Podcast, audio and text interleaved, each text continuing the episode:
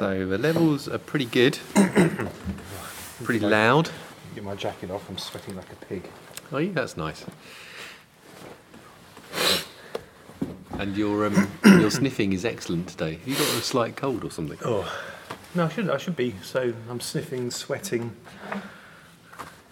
So all sorts of materials are coming out of me. Thank you for that mental picture for everyone listening. So, you're gonna edit that bit out, no, I'm going to leave that bit in. I think. Um, or, you know, he who has the edit has the power, Hmm. or the pen is the power, as I tell my brainstorming students. Absolutely. So, Rob, we are in the um, we're in the chapel on on, on the Chichester site, which is uh, novel for lots of reasons. Yeah. Not least of which is, although I've worked here now at the university for uh, just over five, four and a bit years. Sorry, not five at all, four and a bit years. Um, this is the first time I've stepped foot in this lovely architectural marvel. Really, really interesting design.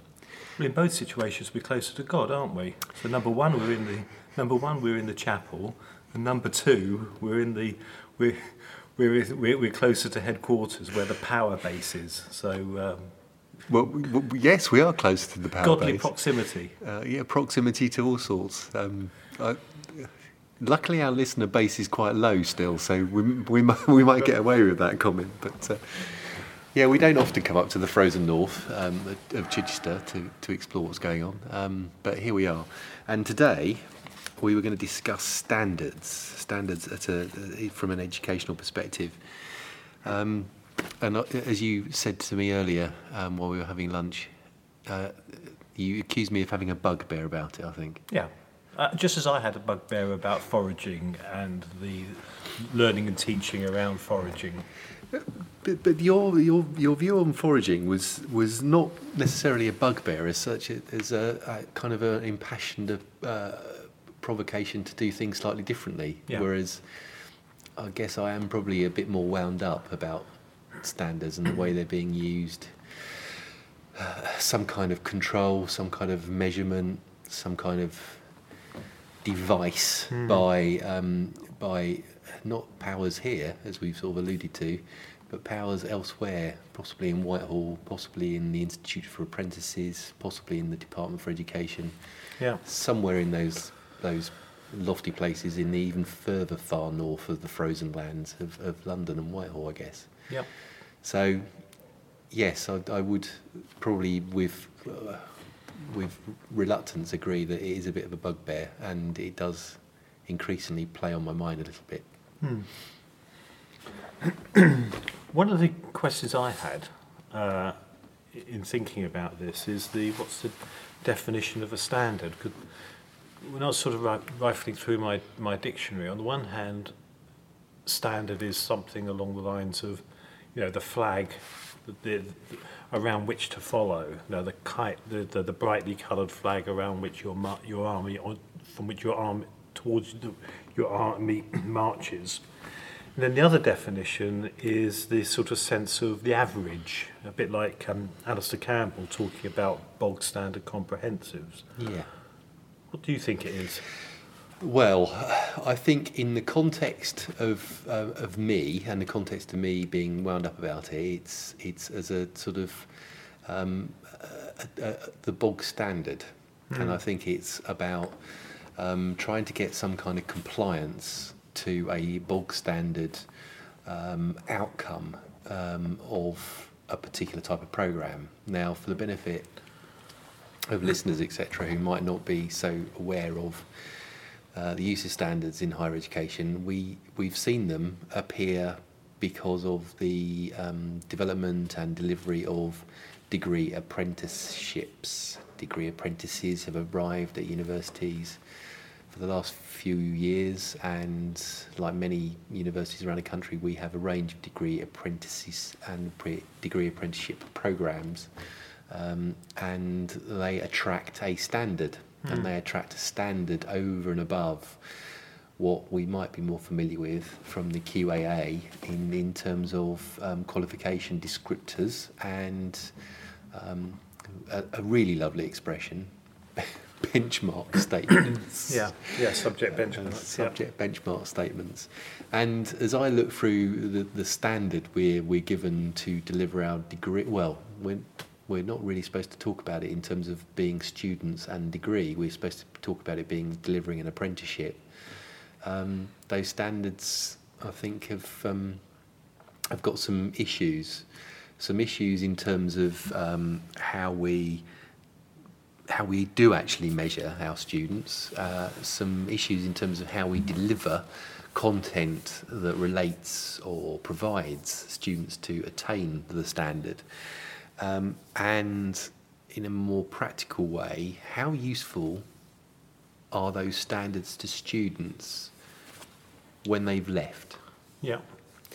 So I don't think it's I don't think it's the the former of your example. I don't think it's about following a flag. I think it's about trying to. Um, I think the intention from those people in White Whitehall is much more. A, this is this is what bog standard looks like, and this is what you must achieve. Mm.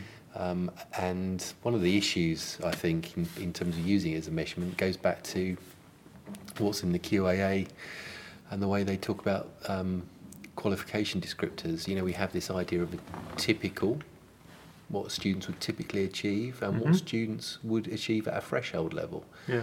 And that seems to be relatively helpful in the in the language they use, and yet the apprenticeship standards I'm really familiar with, which is the chartered um, chartered manager degree apprenticeship, um, doesn't have such helpful language. I don't think Yeah. um, and I think is really, really challenging. For, for me, where you, so for example, the subject benchmark statements are quite sort of descriptive around which you can then work and put some form of pedagogical philosophy into. Yeah. Whereas what I've seen of the apprenticeship standards of the level one, level seven um, apprenticeship that I'm working on, they've, it, it reads like something off a of, of a uh, Chinese takeaway menu. There are lots Yep. and lots of diff- separate, almost like atomic dishes to, to be served up.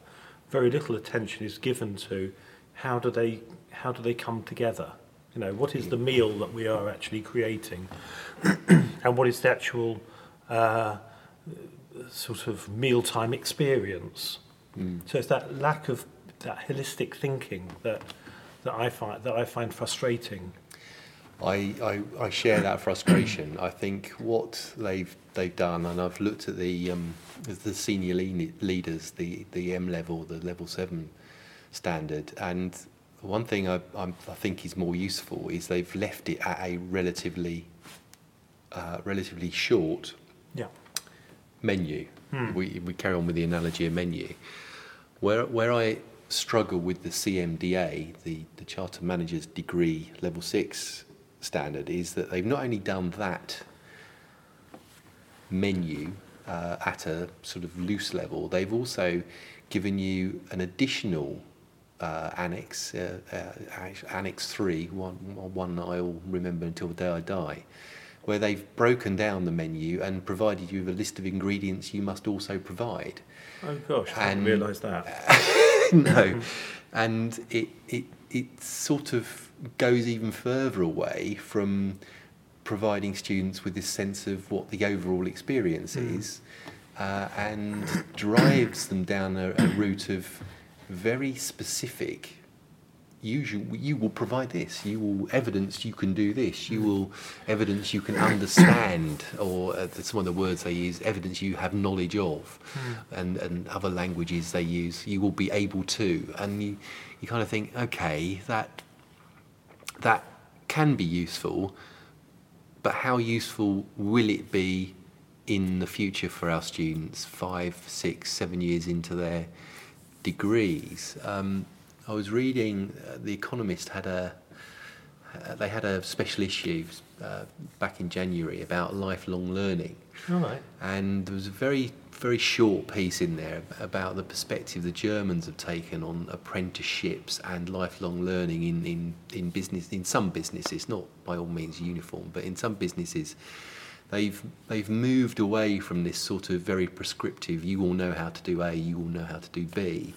And they've sort of said you will be engaged in lifelong learning, and actually, it's not about teaching someone to be able to do one thing time and time again in a very repeatable, very reproducible kind of mm. sense, but actually to turn them into lifelong learners so they can yeah. reproduce the experience of learning and acquiring new knowledge and acquiring new skills on a continual basis. So rather than the expectation that we send a manager to an organisation where they have done the, their degree apprenticeship and they've um, uh, they've demonstrated they can manage budgets. Mm and they've demonstrated they can produce a spreadsheet that uh, illustrates how a budget has been spent and, and balanced or not balanced, etc.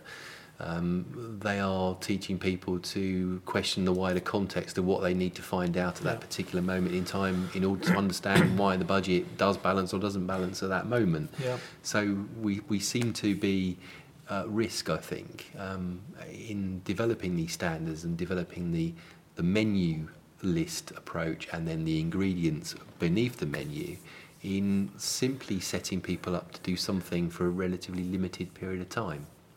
It reminds me of, in a past life, I used to work for the NHS and I had a meeting with uh, the chair of the Royal College of Anaesthetists.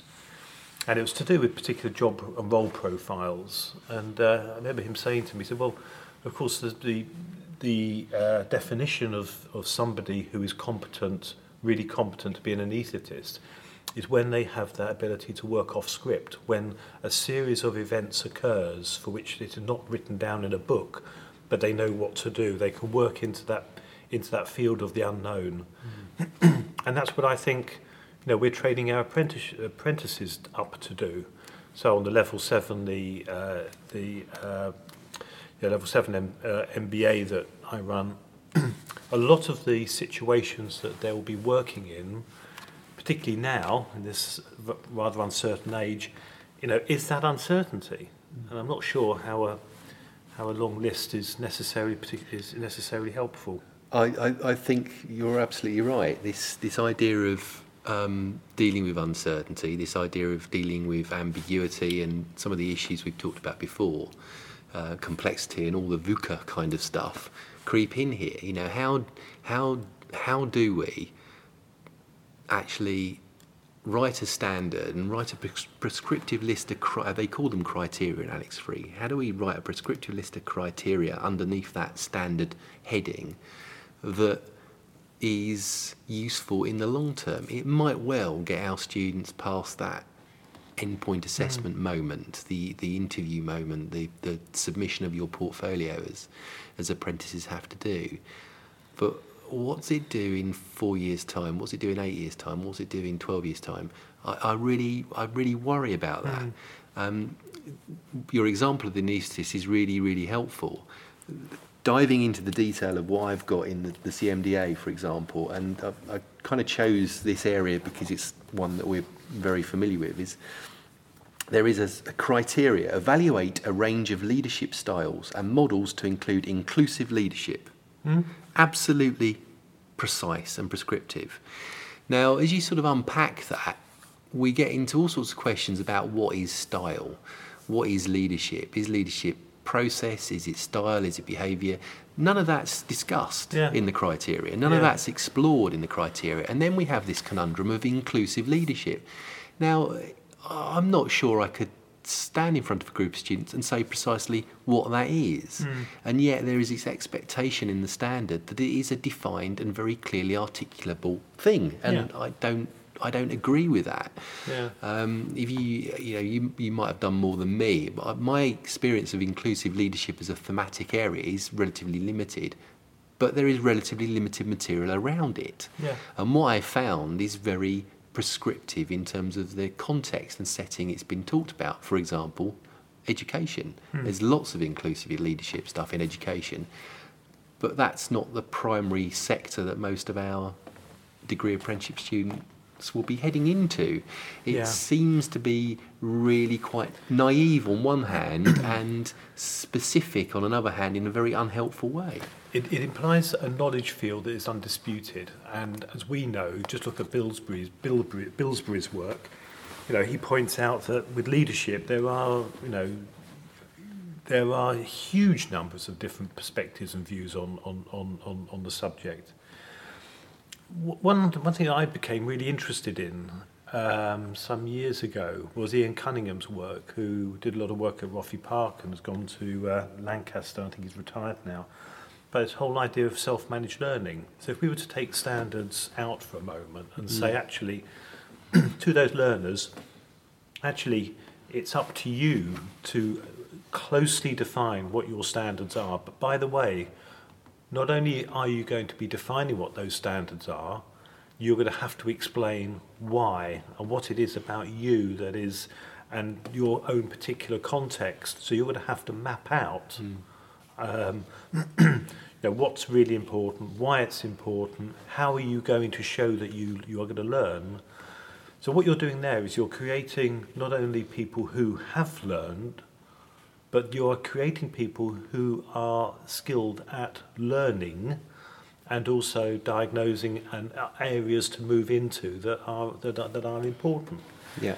Now, from a subject benchmark statement perspective, even just from that broad that, that broad brush, it does pose problems.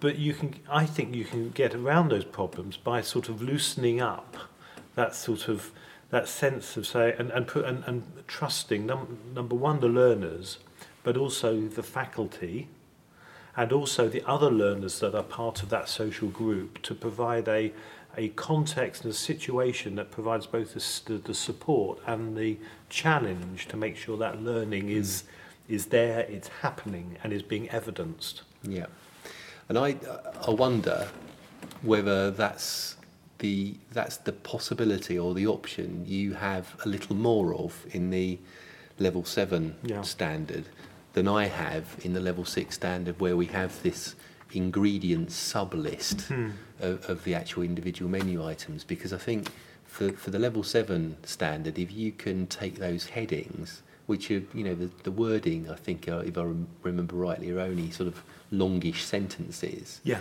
If underneath that heading you could encourage the students and develop the students as part of their work-based practice to say, these are the criteria that I'm meeting within this standard, and then you know, whack that on the table in front of this endpoint assessor, whoever it ends up being in their shiny suit. Um, I think you've got a better opportunity of preparing students for that, Mm.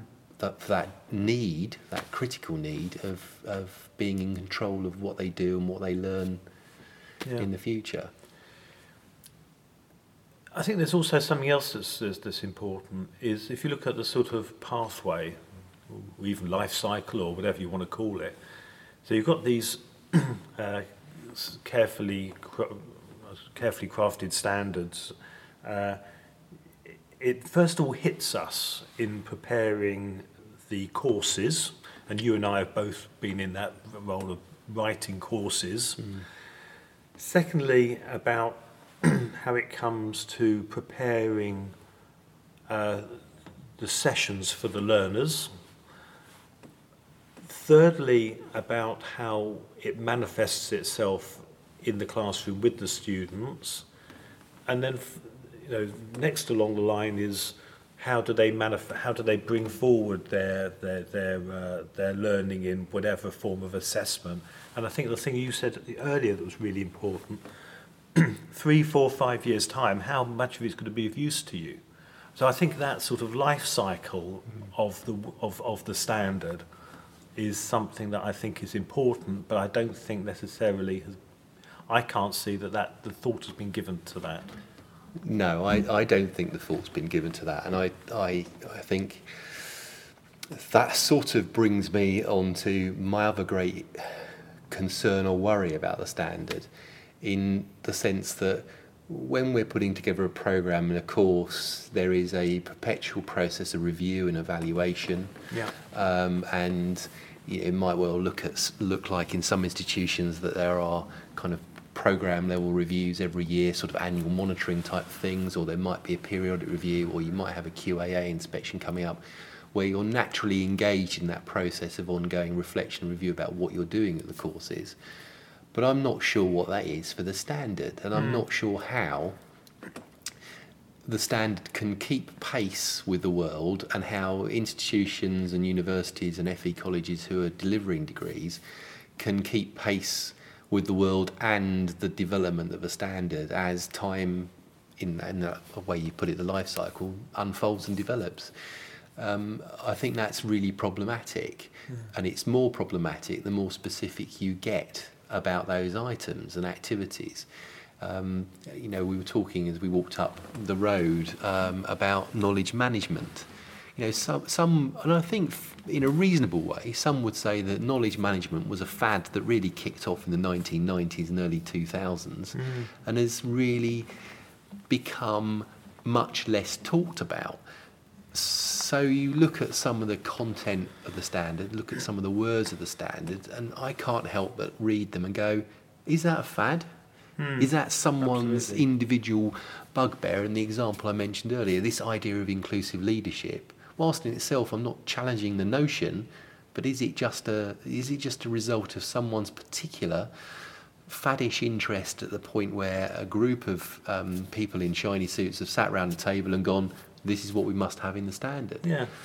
I was at a validation event uh, two, two, three weeks ago, and we had a representative from industry there. And it was fascinating observing the difference between their commentary on the course that we were validating, and there was two, there were two academics, of which I was one from, from an external perspective, and our perspective and our approach in terms of what could be in the modules. And the industry rep was being very precise and very specific about what should be taught. And both myself and my colleague from uh, from another university in the Midlands were just saying, well, hang on a second, let's think of a way of putting this where particular issues and ideas and topics can be discussed, but you don't need to write down in black and white in a module descriptor that you are going to be delivering X next Yeah. week because it might come and go. There might be something else that overtakes it. We were particularly talking about agile, this idea of being an agile Oh, yeah. organisation. Yeah. Now, I, I find the idea really interesting, but how long is it really going to last? Yeah. Is it going to be around in 10 years' time, 15 years' time? Maybe, maybe not. Maybe the whole notion of being agile means it sort of overtakes itself. I don't know. But as soon as you put in black and white in a standard, you will deliver this and you will show evidence of this. Fine, it might be good for a year or two. How do you change it next year? How do you update it in three years' time? Not particularly agile. Well, uh, ironically, you get that absolute paradox where you can't shift things on that quickly. Yeah. One of the things that I'm just moving on from that. One of the things I'm conscious of is that here we are. We're talking as two hard-pressed educators, um, you know, despairing of people in shiny suits. so uh, that put our uh, put let's put our uh, let's put our shiny suits on for a moment. You know what what would it be like if we were a policymaker? If, if how could we write standards that were more helpful, that would be better? I think that's a really good question, and I and I suppose my starting point will be to say, what was there in the first place? And I wouldn't say for a second that it was perfect, but the subject benchmark statement was a was a starting point that was sound, hmm. had some ambiguity in it that allowed for that kind of um, pedagogic stance that institutions take or business schools take Yeah. or whatever, but also would allow you as, uh, let's say, an employer sending in your 20 students to a university for their degree apprenticeship program to say, well, actually, for this particular cohort, I'd be really interested if you could do something that focuses a little bit more on Yeah. and that uh, that places the trust. And the word you mentioned earlier, trust, I think is really important. It puts the trust in the organisation, the university, and the organisation, the employer, to actually respond to what's going on but leaves things open, leaves open possibilities on the table in a way that's far more, I think, constructive for the country as a whole than saying, you must deliver this. Your students must be able to evaluate a range of leadership styles and they Mm. must include inclusive leadership in this. Okay, fine. Yeah. What's that drive? That drives behaviour that's a session that says, this is inclusive leadership. Write that in your assessment. Yeah. Tick, you've met the standard. And that that idea of taking those benchmark statements seems to have been completely ignored. When when I look through the standard and the assessment plan for the CMDA, there's there's a sort of a scant reference to it. You know, it's sort of oh well, those people at the QAA have produced this. We don't trust them. Yeah. We don't trust the universities. We only trust a relatively small group of employers to provide contribution towards this. And I, I, I, I'm, I'm fascinated, and I've not sat down and done a full corporate finance due diligence uh, research program on the, on the employers around the table. Mm. But the employers around the table when, when the Trailblazer was set up and the standards were created are, are fascinating. The, Mm. the people on the list are really interesting businesses, ranging from Serco, the, the, the great um, public sector um, private service provider, who have rather moved from being an employer contributing to the standard to being actually a provider of degrees now. So in a, in a way, we've got possibly some questions to ask about their conflict of interest of being on one hand an employer on one hand actually benefiting from what they've created. To the other hand, where there is a public sector organisation on there called uh, Civico, who um, are a private company wholly owned from Bir- wholly owned by Birmingham City Council. Okay. Now, intriguingly, in 2016, the CMI, also Trailblazer organisation, were lauding Civico because they had been created by Birmingham City Council, who were undergoing huge budgetary pressures. CMI were publicising them and saying how fantastic it is. We've got the private sector involved in public sector delivery. It's going to be great. They're now wholly owned. Da, da, da, da. 2019, we move on, and we, we see Birmingham City Council uh, are suffering from a 9.5 million pound deficit directly as a result of that private company's activities and behaviours. Really? And yet they are seen as being valuable in terms of their desire to have apprentices in the workplace and their knowledge of what employers want Yeah. to be around the table in their shiny suits Yeah. you know, yes, organisations have bad moments. Yes, organisations do bad things. But we seem to be wedded to what this group of people have said at this particular point in time. And their track record and their experiences have to be questioned a bit more critically than saying, oh, yes, you, you deserve a seat at the table. Um, the other businesses that intrigue me, we, we have um, some very, very diverse companies from engineering through to retail. But I, I can't help reflect on the inclusion of One Stop. One stop. What's one stop? One Stop are the small retailer who have lots of corner shops Oh, I under I franchise. Yeah. Now, I'm not, I'm not criticising One Stop as a company. I'm not criticising retail as an activity. But then there's another partner, also in the Trailblazer group, called NISA, N-I-S-A, who do exactly the same thing. They hmm. have small corner shops. Why have we got two employer representatives from exactly the same sector in exactly the same market space? Yeah. In a, in a business area that is hugely troubled and hugely under pressure, what, where's the diversity in that? How, how do they both deserve a seat around that table if we're trying to get a mixed economy across the bag? Yeah. across the bag, it doesn't make much sense. It, it reminds me of, of uh, some work I in my previous life uh, about setting up standards and the importance of setting up standards so they can be um, adequately um, interpreted on the ground floor. You know, if you over specify, it, it atrophies it atrophies things. So the, the skill of a policymaker is creating that level of ambiguity which one feel has to feel comfortable about and having those conversations to say, okay, you can't control everything, but you can control at least some of the conditions in which something beneficial can flourish. Mm. And that and that's quite a, a sophisticated um, something quite sophisticated for a group of policymakers. It, it requires for them to trust each other, to feel as if they are being trusted by the government and by other people, um, and to be accepting that sometimes things will go wrong. Mm. Um, I, Yeah. I, I think that issue of trust and I think that issue of tolerance of failure and things going wrong are at the heart of this problem. hmm. We, we have in our programs, um, some programs do not have it. Um, some programs have what's it called an integrated endpoint assessment, um, where the standard is, I think, potentially less um, rigorously imposed on universities and colleges delivering the, the degrees.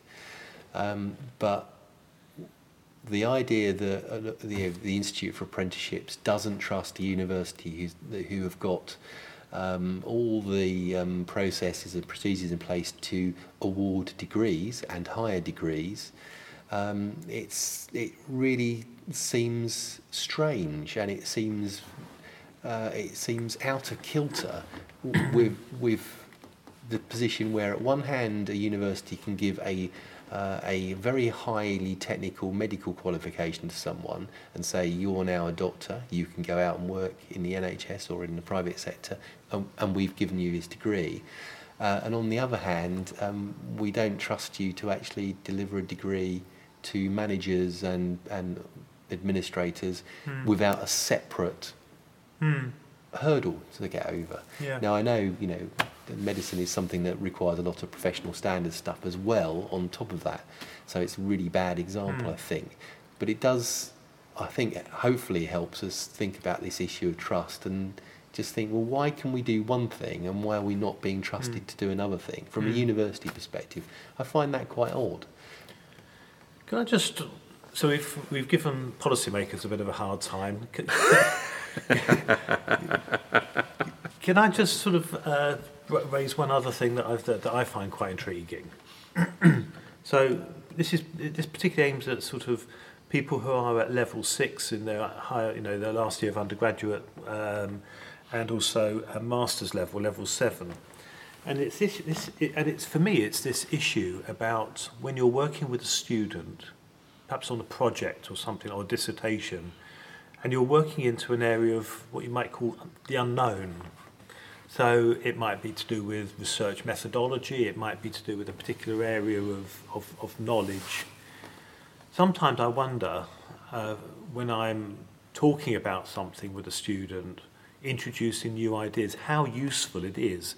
By that I mean how useful or how they get, how the student is going to take that up.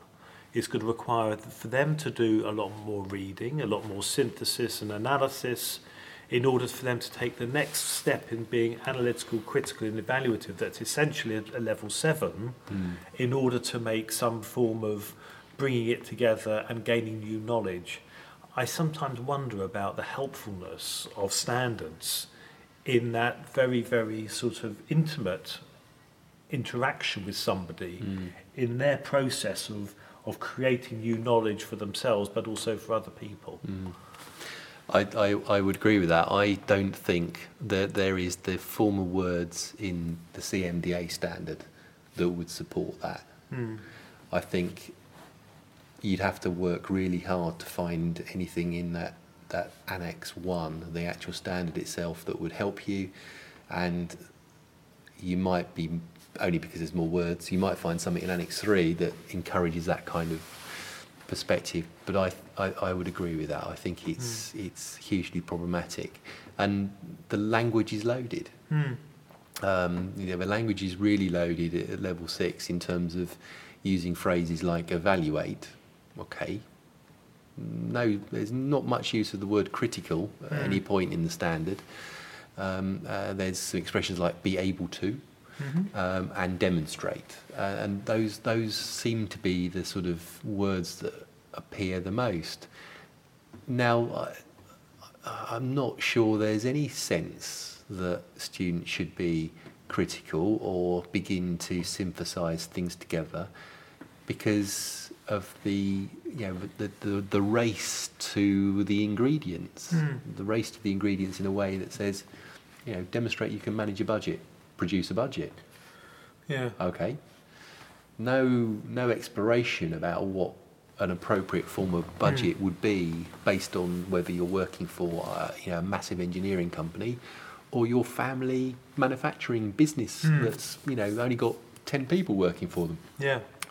Managing a budget would be very, very different in those different circumstances, and yet we, we, we're not asking the student to reflect on that and actually synthesize those different ideas about what budgetary control will look like and produce the appropriate thing. It's not, I don't think it's there. Hmm.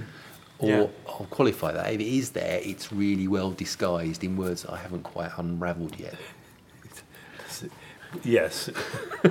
and then the other thing about personal reflexivity, you know, your your ability to ref, re- reflect very carefully on your actual learning journey. So if it's about outcomes, it's not about the journey, the, uh, the journey that we're, we're we're talking about getting there. I, I, again, I think that's a really good point, and I'm, I'm just flicking through that, hence the rustling, because Your very large file on this this this thing. this is uh, this is not just on this. It just happened to be a copy of the standard I had in a different file. Oh.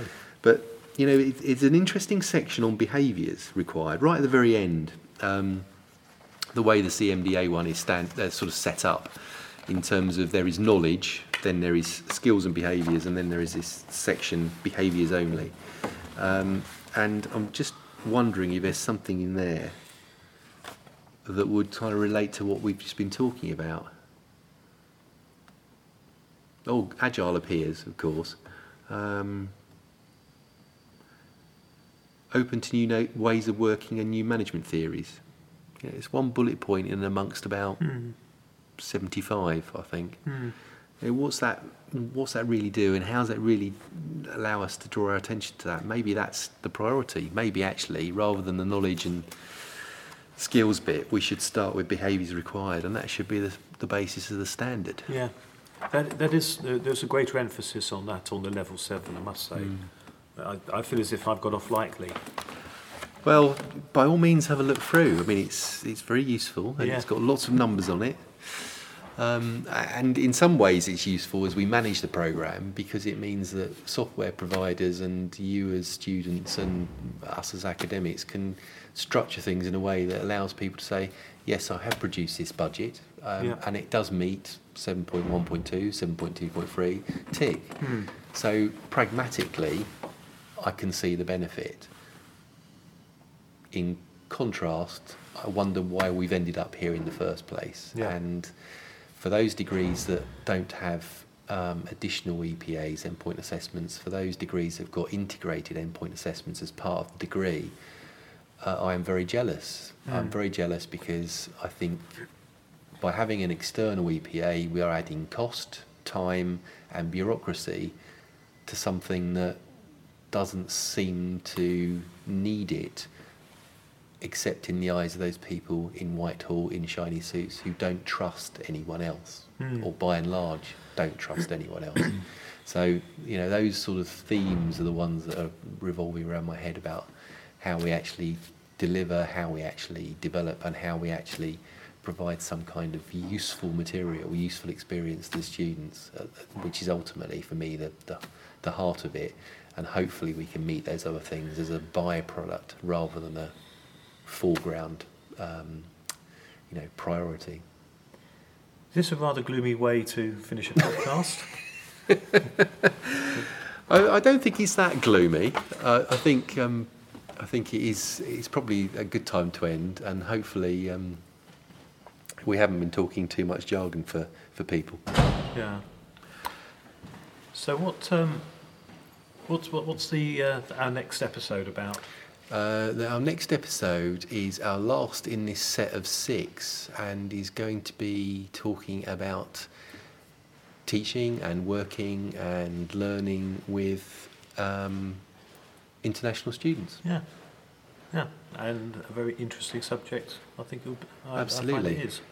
I think both of us have had our um, had our experiences of teaching international students, so hopefully we can explore some of those issues and use some examples, and uh, look forward to that next week. Yeah.